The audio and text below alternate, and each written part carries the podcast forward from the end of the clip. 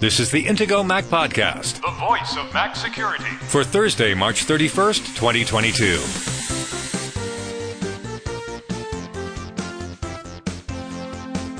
This week's Intego Mac Podcast security headlines include some warnings about newly discovered malware and a Chrome family vulnerability. The mystery behind automatic iOS updates taking so long to update automatically appears to be solved, but the solution raises a few more questions. News site subscriptions, streaming subscriptions, software subscriptions, iPhone subscriptions? Apple's going there, and we have some details. And our look at Universal Control, a new feature in the newest Mac OS. Now, here are the hosts of the Intego Mac podcast veteran Mac journalist Kirk McElhearn and Intego's chief security analyst Josh Long. Good morning, Josh. How are you today? I'm doing well. How are you, Kirk? I'm doing just fine. This is our last podcast for the month of March. Oh, yeah, that's true. Spring has sprung. well, I mean, it's being released on the last day of March, so that makes sense. exactly. We've got malware, and that's not an April Fool, and it's called Gimmick. That's the name of the malware, Gimmick. Yeah, th- this is kind of interesting. So there's some malware that seems to have some relationship with some existing Mac malware. We have DazzleSpy and MacMa that have been discovered earlier. DazzleSpy we we talked about several weeks ago. Both of these have been attributed to the same cyber threat actor. People say that this is probably a Chinese threat actor. And now this gimmick malware shares some code that has been found in those other pieces of Mac malware. So there's a possibility that this malware could be connected with that. One thing that's kind of interesting about this malware is that it actually does have an uninstall command on the command line. So if you know that you're infected with it, theoretically you could run the uninstall command, but of course it's probably not the best to uh, trust the malware makers to fully uninstall and to not do other bad things if you're trying to uninstall it, but that is built into this malware. It seems that this is serious enough that Apple has actually added signatures for this malware to its built-in malware protection tool on the Mac called XProtect. Yeah, this is one of those very rare circumstances where Apple actually knew about some malware before most of the, you know, antivirus industry knew about it. And this is one of the problems that we've observed in the past with Apple is that they do not communicate with anybody in the antivirus industry. So, the vast majority of the time everybody else finds and detects stuff before Apple has ever noticed that some malware exists. Every once in a while, Apple will put a signature in there that everyone just kind of scratches their head. Everyone in the antivirus industry scratches their head, looks at, and goes, Okay, I have no idea what that is. And this is one of those cases where recently there was an XProtect update. Apple added their own signatures for this. They didn't communicate with anybody else and just kind of stuck it in there. And so this company called Volexity had apparently been communicating with Apple about this. They had found it. They talked to Apple. Apple blocked it. Volexity ended up writing a blog post about it and revealing some additional details about it that made it possible for people elsewhere in the the antivirus industry to be able to find it. It's kind of a messy situation and this is really something where everybody in the antivirus community wants to have an open dialogue with Apple about malware and it just isn't happening. And this is something that we've wanted for a long time and and it's really like everybody like all the major players in antivirus who are focused on Mac really want to have that open communication with Apple, and it's just not happening, unfortunately. Now, does this mean that XProtect protects? Well, it again, in the vast majority of cases, XProtect is not going to protect you from most threats, at least not as quickly as legit, you know, full-fledged antivirus software will do. So it's very important to use antivirus software that's going to actively protect you, that's going to have frequent updates, much more frequent than the like once a month that Apple typically updates its signatures, and that also can protect you from other things like macro viruses and a number of other different threats that XProtect just doesn't even touch. To be fair, Apple does update the XProtect and the MRT malware removal tool configuration data more often than once a month. Now, if you go to a system information app. So if you click the Apple menu about this Mac and then system report, that takes you to an app called System Information. If you look in the software section and click on installation, sort by the install date, you'll see that there was an update on the 18th of March for XProtect and MRT config data. There was an MRT update on the 9th of March. There was an XProtect update on the 4th of March. So it's not just, and here's another one on the 4th of February. It's not just once a month. They are doing it. It's not like Intego that does it when it's necessary, but they do it more often than that. Here's another one on the 26th of January. So this does happen more often than what it had in the past. In the early years, I remember people in the industry were looking out to see, ooh, there's been an XProtect update this year because there were so few when when this was first discovered, there were what three signatures initially, and then it took a long time. And Apple is doing this a little bit more quickly now.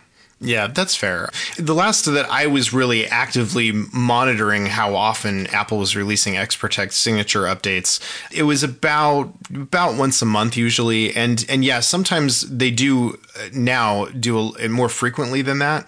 Again, it's usually reactionary. That is, the malware is already out there, it's already spreading, it's not being detected by XProtect until after Apple has basically shut it down. Because what they'll do is, if it's signed malware, which almost always it's signed, then Apple will ban that developer's signature and they will also add signatures to XProtect. But by that point, there's already who knows how many thousands of people maybe that got infected by that malware. So it's usually kind of a too little, too late thing once Apple adds its signatures, which is another big problem. And another reason why you might want active protection from a company that is actually focused on protecting Mac users. Okay. In other urgent updates, Google issued an urgent Chrome update for an actively exploited zero day vulnerability. That's right. Yeah, this was just last Friday. And over the weekend, there were also patches for Chromium based browsers. So Google Chrome is Google's browser, and they have an, an open source Chromium engine that other companies can use as the basis for their own browsers. Like Microsoft Edge. Exactly, which which is one that, that you and I have used since we kind of moved away from Chrome due to various things, privacy and uh, and system stability and other things. Also, Brave is another popular privacy focused browser on the Mac. And other browsers are based on Chromium as well. And so the other browsers based on Chromium also were updated over the weekend. So that's the actively exploited vulnerability. So that's been fixed as long as you've got a newer version of Chrome or one of these other browsers released since Friday or Saturday. However, now Chrome, the mainstream version of Chrome, and soon the other Chromium based browsers, probably by the time you're listening to this, are up to Chrome version 100. which is kind of interesting. And it'll be interesting also to see whether there's any compatibility issues with how websites are handling Chrome.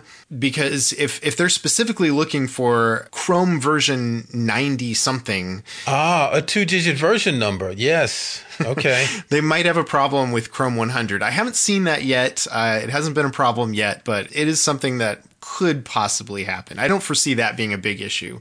But Chrome 100 and also, you know, these other browsers that are based on Chromium have a number of other vulnerabilities, not actively exploited zero day vulnerabilities, but um, there are some pretty high severity vulnerabilities that have just been patched. So make sure to watch for updates to Edge, Brave, and other browsers as well.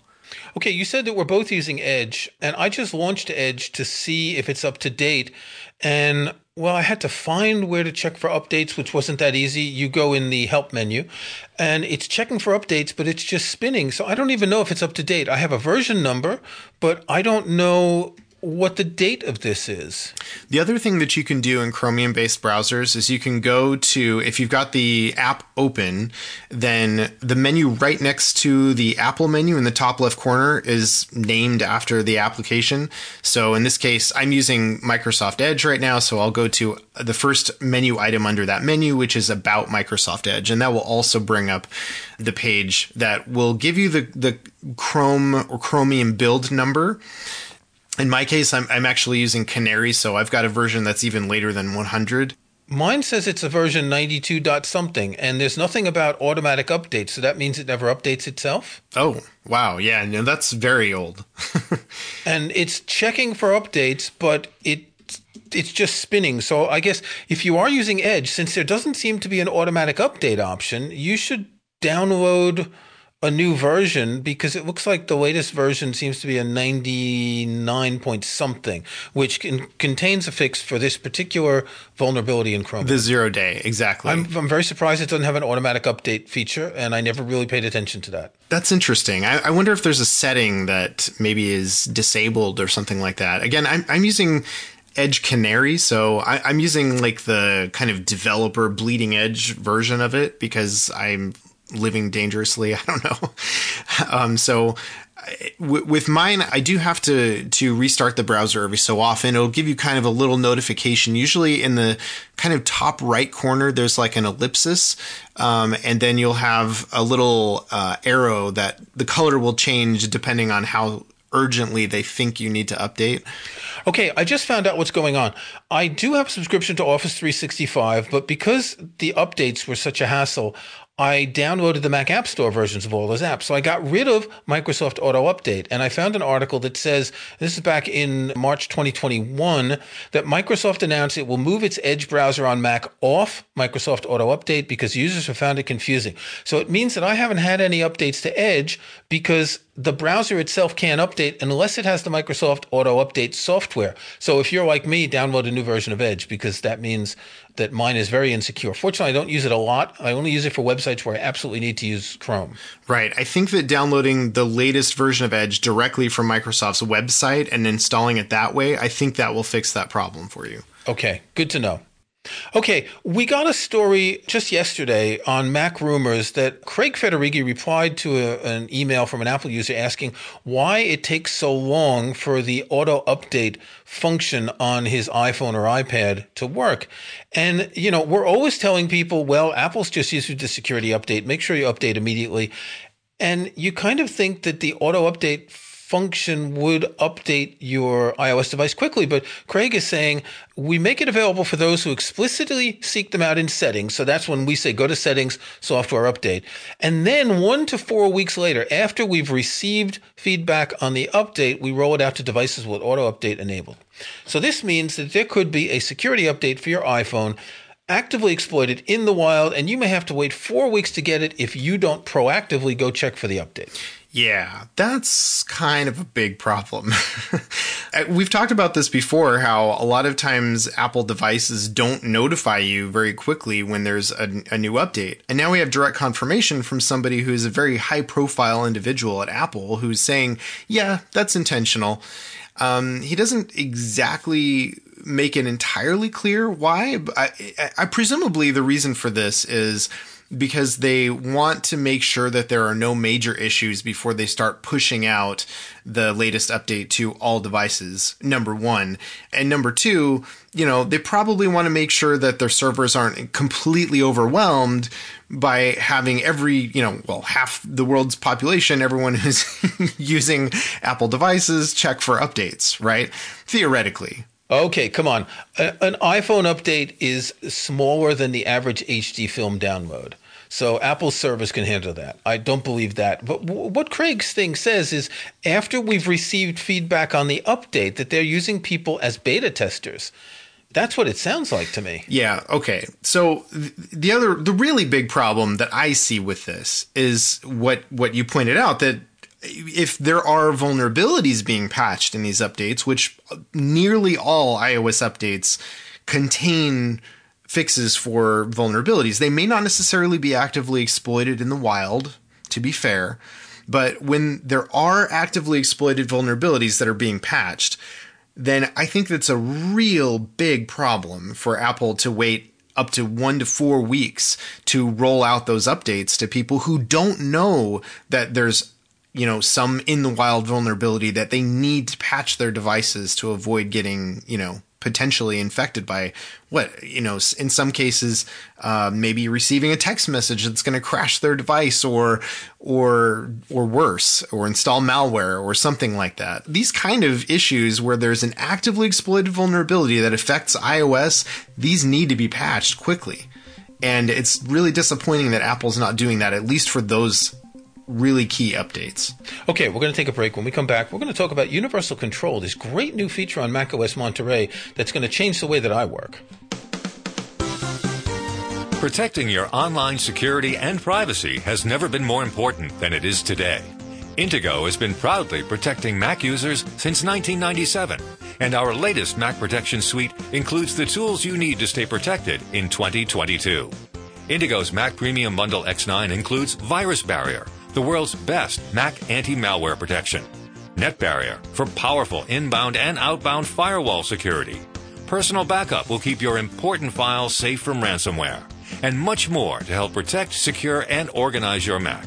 Best of all, it's compatible with macOS Monterey and the latest Apple Silicon Macs. Download the free trial of Mac Premium Bundle X9 from Intego.com today.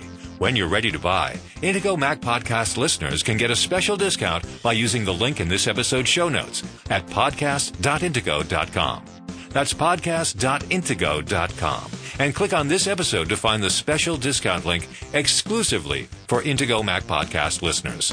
Intego, world class protection and utility software for Mac users, made by the Mac security experts.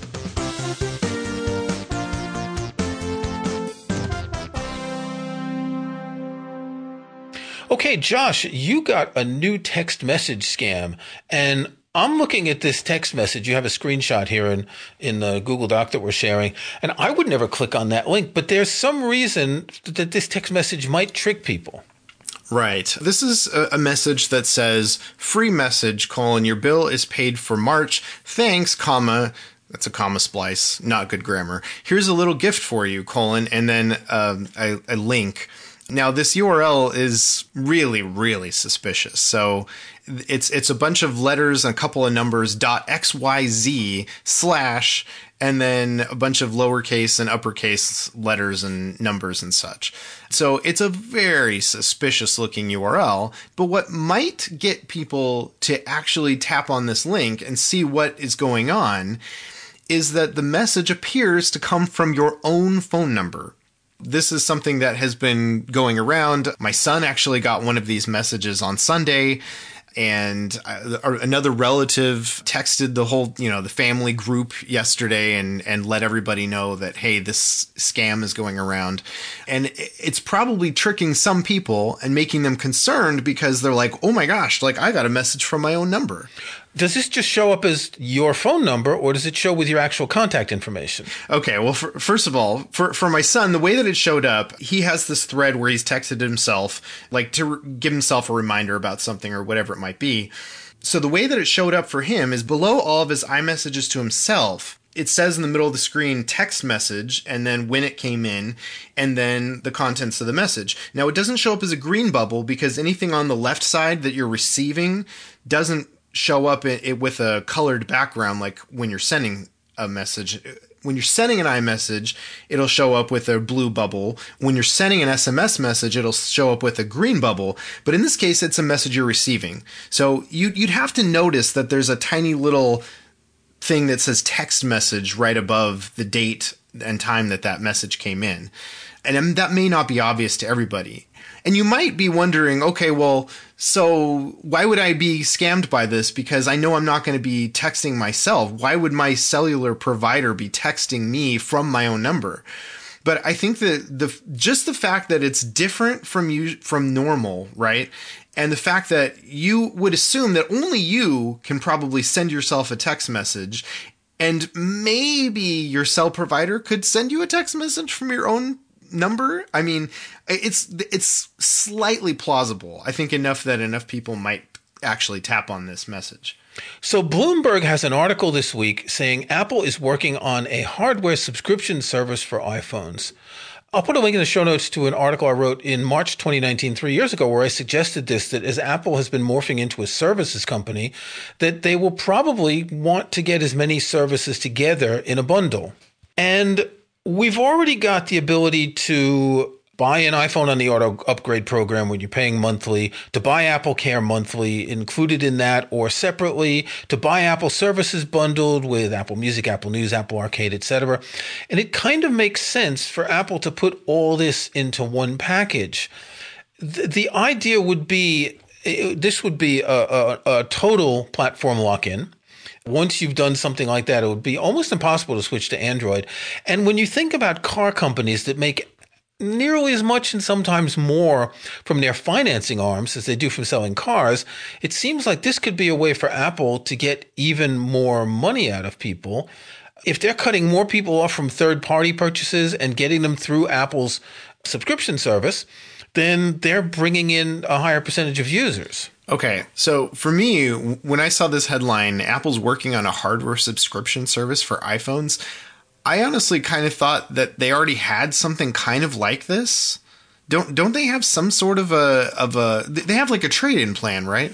Well, the iPhone upgrade program is based on a 20-month payment and it lets you upgrade after 12 months. This would be basically here's your monthly payment and you automatically upgrade at 12 months. It's not calculated over 20 months. They would bundle in everything that they want. So Apple Care and maybe different services, or they would do it 24 months in, instead of 12 months. But it would be different from the upgrade program. I'm thinking that financially, accounting wise, it would be different as well for Apple. So so then what? They would send you a new phone every 12 months and then they would give you a box or something to, to uh, send your old phone yeah, back. Exactly. Okay. Interesting. Yeah, exactly. Um, yeah, I, honestly, that doesn't sound too bad. I mean, if you're the kind of person who really likes to have the latest and greatest iPhone all the time anyway, that actually kind of might make sense for some people. Well, it's not just that, it's the ability to not have to worry about buying an iPhone again in the sense that you know you're always going to be in the front of the line when the new one comes out. If you buy the Pro and not the Pro Max, you're probably going to buy the Pro next year. You know how much it's going to cost. They'll bundle everything you need with Apple Care and Apple Music and iCloud, and they'll give you the whole thing. And instead of having, I think the, the, the biggest thing for me would be instead of the complication of different subscriptions, you've just got one that covers everything. Yeah, it makes a lot of sense. Like you've said many, many times, it, it, makes a lot of sense for Apple to bundle a lot of things together. It benefits Apple, right? Like you said, it sort of like increases their lock in, right? They're keeping people within their ecosystem if they make it even easier to stay on iPhone. So it's it's certainly a good thing for Apple. And if you're the right kind of person who has a bunch of Apple services that you want bundled, you always want to have the latest iPhone, getting all that bundled together sounds like a it could be a good deal for a lot of people, I think. Okay, this week on the Intego Mac Security blog, we have an article I've written how to set up and use Universal Control with macOS Monterey. Now, I don't know if you tried Universal Control yet, Josh, but this is the bee's knees. I remember last June when Craig Federighi demonstrated this at Apple's WWDC where they were doing a preview of Monterey, and immediately I thought this was very cool. What Universal Control does is it lets you control from one Mac other devices, an iPad or another Mac using the same keyboard and mouse or trackpad. Now, that may not sound like a lot, but anyone who's been using computers for a long time may have had the situation where they've been trying to control two computers and they have to use what's called a KVM device to connect the mouse and the keyboard and then which connects to each computer, or you use a VNC server, which is a kind of virtual server. And this is like, you put your iPad next to your Mac, you click a button, you check something in the menu, and boom, you're controlling your iPad from the keyboard of your Mac. You can copy and paste items, you can drag and drop items, not as much from iPad to Mac and back, but if you're using two Macs, you can do that really easily. It's incredibly smooth. Now, it's currently in beta. I had a couple of glitches when I tried this out, but it's a really interesting way if you're using two devices. And again, it could be Mac and iPad, or it could be two Macs. Okay. Now, there's a couple of things you mentioned there, like being able to copy from one device and paste on another. Those kind of features actually did already pre-exist, right? Right. What they call the universal clipboard. Yeah, exactly. So, so this makes it even more seamless. Just being able to, for example, you know, move your mouse so that your cursor is now on the other screen, and now you're controlling that device. Exactly. And you can add up to three devices. So, if you look in the screenshots in my article, you'll see that you can have devices on either side of the the main display. You can also put one below. Unfortunately, you can't put one above. So I was able to set up my iMac, my MacBook Air, and my two iPads, and have all of them controlled like some, you know, evil genius from one keyboard and one trackpad. It was actually kind of impressive. That's actually really cool. I, I, I like the idea of that. Now, one, one thing that I, I think is worth pointing out is that Apple has something called Sidecar. What are the differences between Universal Control and Sidecar? Well, Sidecar is a cocktail that has brandy, uh, triple sec, and lemon juice usually in a three to one ratio. Okay, okay. Wonderful cocktail. It's sort of the template for a margarita, but that's another story. Sidecar is a way that you can, if you hover your cursor over the green button on an app window, you'll have the option to move that window to an iPad you're you're moving the Mac's window to the iPad and you're able to do some stuff with it, but it's not really controlling. It's basically just using the iPad as a second display for a single window. But you're limited to that window. I mean, it's clunky. If you need to have one window from your Mac in a separate display, you can do that. What I find interesting with universal control, an example I give in the article is let's say you need to follow a certain social media channel all day long as part of your job. Why not set it up on an iPad next to your Mac so it's always visible? So when you're working on your Mac, you don't have to see it. And you just move your cursor down to that window when you need to reply or retweet or like or do something like that. Okay. Yeah, that, that kind of makes sense. So it, I, I think there are some use case similarities between sidecar and universal control. I guess it depends on where you want that that secondary app. You know, if you in your example, you could potentially have uh, an an iOS or iPad OS app that's running on that second device, or you could if you're extending your display with Sidecar, then you could actually have a Mac app that has a window showing up on your iPad. Exactly. That's exactly it. Now, my use case is pretty basic. I have a MacBook Air that I use mostly as a test machine, and I have a user account set up which doesn't have a lot of stuff in it. So when I'm writing and doing screenshots or when I'm doing screencasts, I work off of that and then do my actual writing and editing on my iMac there's always a little bit of a hassle to move things around. I've got to turn to go on to the other one. And this way, I can work just by turning my head on the same keyboard and trackpad, drag items from one to the other instead of using AirDrop, which generally works, but you've got to right click, click share, click airdrop, click on the device, and then click approve to download the item on the Mac. It's, it's, there's like six steps in there. Whereas here it's just click and drag onto the Mac, drop it in a window, and it's there. Yeah, that's much more convenient than airdrop. Now, in the article, I've embedded a video of Craig Federighi demonstrating this back in June. And so he's showing, let's see, one iMac, one laptop, and one iPad. And he's showing how seamless it is to go from one to the other. It was a lot easier to do that than make a video here in my office. Apple's videos are more professional than mine anyway. But that's going to give you an idea. Now, I kind of wonder why it took so long for them to release this because this was supposed to be in Monterey last fall, and we're now six months later, and Apple's still calling it a beta. Yeah, that is kind of odd for them to be calling this a beta feature what really it sounds like to me is that they know that there were a lot of glitches when they f- were getting ready to roll it out as part of macOS Monterey, and they they just didn't get them all fixed in time. And then they were like, okay, well, we can't really launch this feature yet. So I kind of get them waiting until a later version of Monterey. But for them to still be calling it a beta, that's kind of surprising because you would think that they would have all of the kinks worked out by now, right?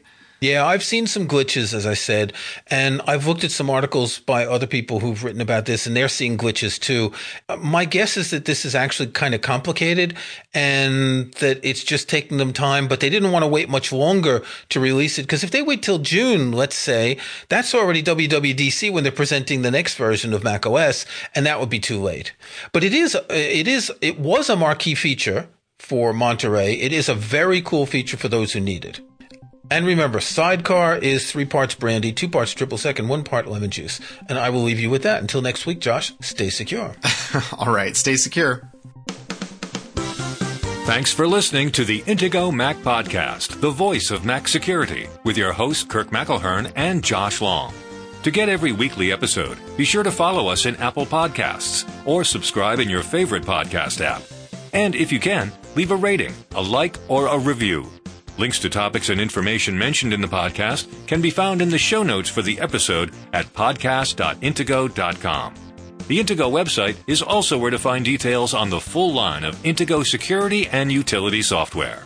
Intego.com.